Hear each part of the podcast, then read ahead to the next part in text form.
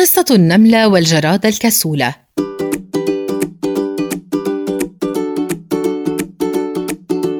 كان يا مكان في قديم الزمان، كان هناك مجموعة من النمل النشيط الذي يحب العمل.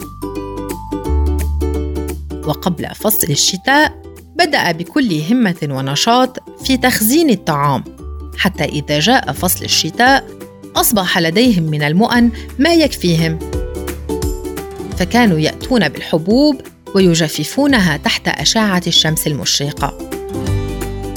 وفي أثناء العمل جاءت الجرادة الكسولة، وتحت ذراعها آلة الكمان تتدور وجوعاً وتطلب منهم أن يعطوها شيئاً من الطعام.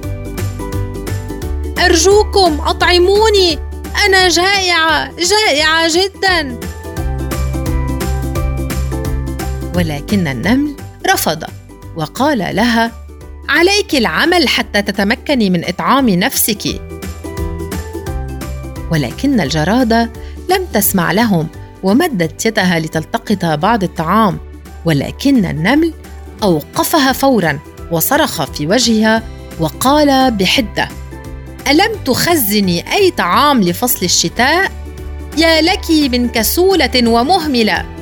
هنا قالت الجرادة: نعم، للأسف لم أخزن أي شيء، فقد كنت مشغولة بالعزف وتأليف الألحان، وفوجئت بانتهاء فصل الصيف وقرب الشتاء، وبدأت بالشكوى والعويل. ولكن النمل هز أكتافه باشمئزاز وترك الجرادة تبكي وتشكي، وذهب لاستكمال العمل بعدما أداروا لها ظهورهم. وقال النمل في سخرية: أعرفت البكاء الآن بعدما رقصت الصيف كله على ألحانك؟